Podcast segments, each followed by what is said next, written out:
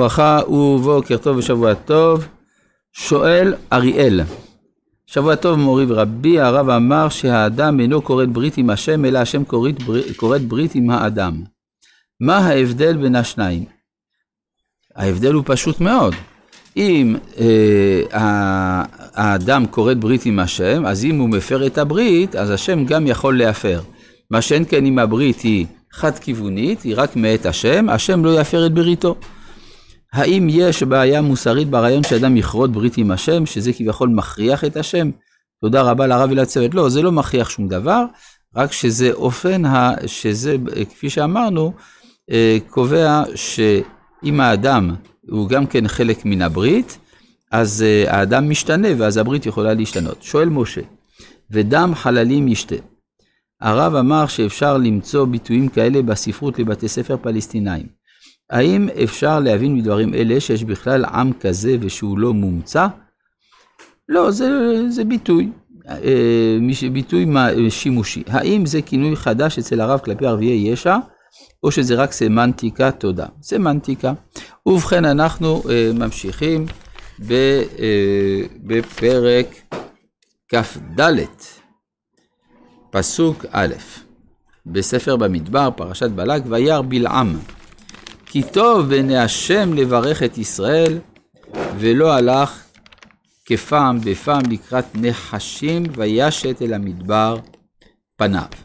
כלומר, כשבלעם אה, מבין שכאן קורה משהו אחר, אז הוא מוותר על הרעיון של שימוש בטכנ... בטכניקות נמוכות, והוא אה, בעצם משנה את עמדתו.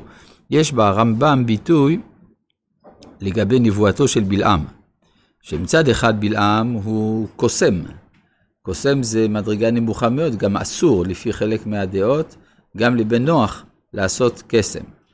דבר נוסף, אה, הוא אה, לא נחשב בדיוק לצדיק גדול, בפרשת מטות מתברר שהוא זה שנתן את העצה לבלעם לבלק שהפילה חללים בישראל.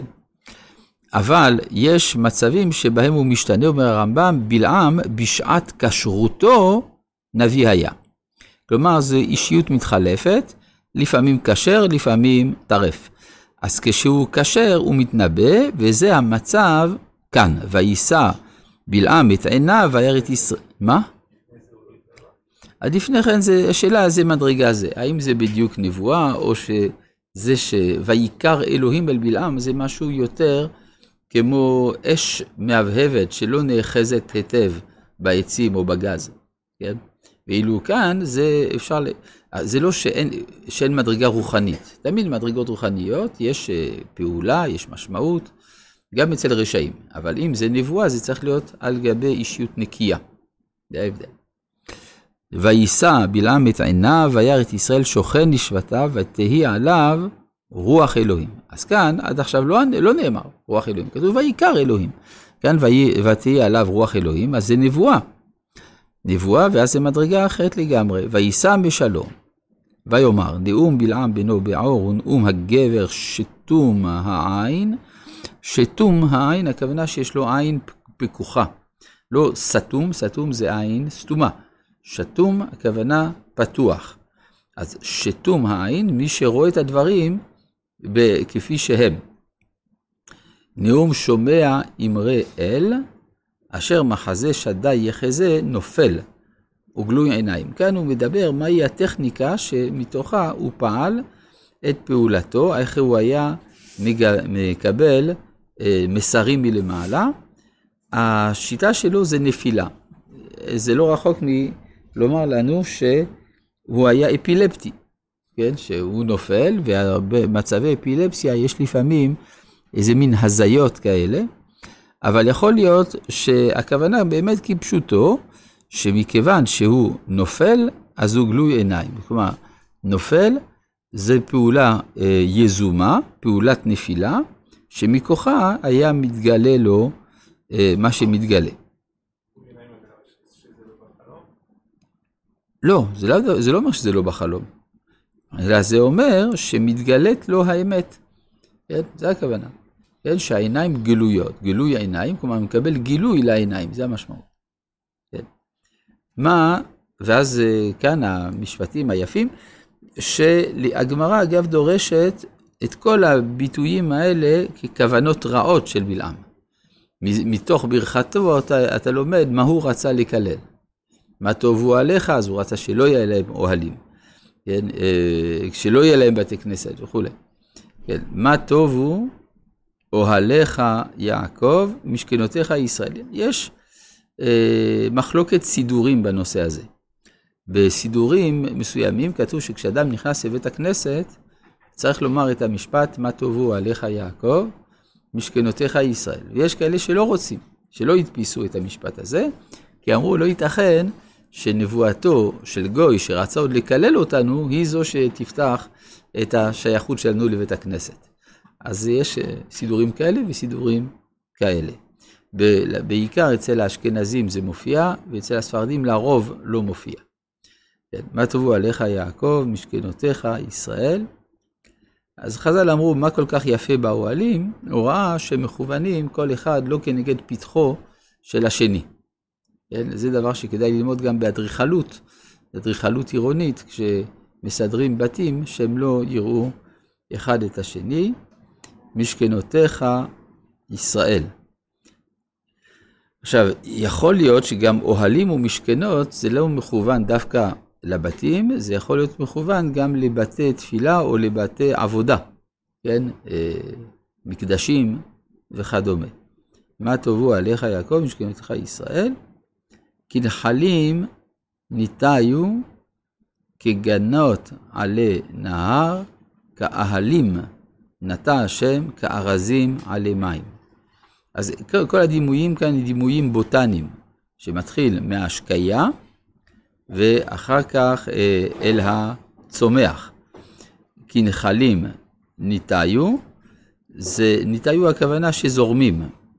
כגנות עלי נהר, גם כן, זה, בדימויים של המדבר, כתוב וישת אל המדבר פניו. יושבי המדבר, מה שהם מעריצים זה מקומות עם מים. כאהלים. מה זה אהלים? אוהל זה סוג של בשמים. אז כאהלים נטע השם, כארזים עלי מים. גם הארזים אה, בתנ"ך תמיד מיוחסים לקדוש ברוך הוא, שנטיעתם לא על ידי האדם, אלא השם הוא הנוטע אותם. אז כאהלים, כארזים, זה מקביל זה לזה, יוצא שהביטוי נטע השם הולך גם על הארזים. כן. יזל מים מדלייו, וזרעו במים רבים, וירום מהגג מלכו ותינשא מלכותו. כלומר, זה מתחיל מהגרעין הפנימי בתוך האומה, מסודר, כלומר, בתוך האומה יש אה, אה, נועם פנימי, של אה, כגנות, כנחלים. אחר כך זה הופך להיות כמי שיכול להילחם כלפי חוץ. אם יש שלום בפנים, אז אפשר גם לנצח במלחמה, ולכן זה, כאן קמה מלכות. כלומר, אה, בלעם צופה שאחרי שעם ישראל מתיישב בארצו, בשלב מסוים הוא מקים לו מלכות. זה הכוונה, ייזל מים מדלייו, כלומר, אחרי שהדלי מלא, אז הוא כבר, גוב, יש יותר מים כלפי חוץ, כלומר, יידל מים מדלייו, מרוב שיש מים בדלי, אז אה, יש... אה, יש התעצמות, ומכוח זה וירום מאגג, מלכו ותינשא מלכותו. כלומר, המלך שלו ירום מאגג. אגג, מלך עמלק. אז המלך שמדובר עליו כאן זה שאול. איך יכול להיות שבימי בלעם הוא מדבר כבר על אגג שעוד לא נולד? אלא אם כן הוא אמר שהוא כבר חי אז, אבל זה אומר שהוא חי מאות בשנים, כן, זה דבר לא סביר.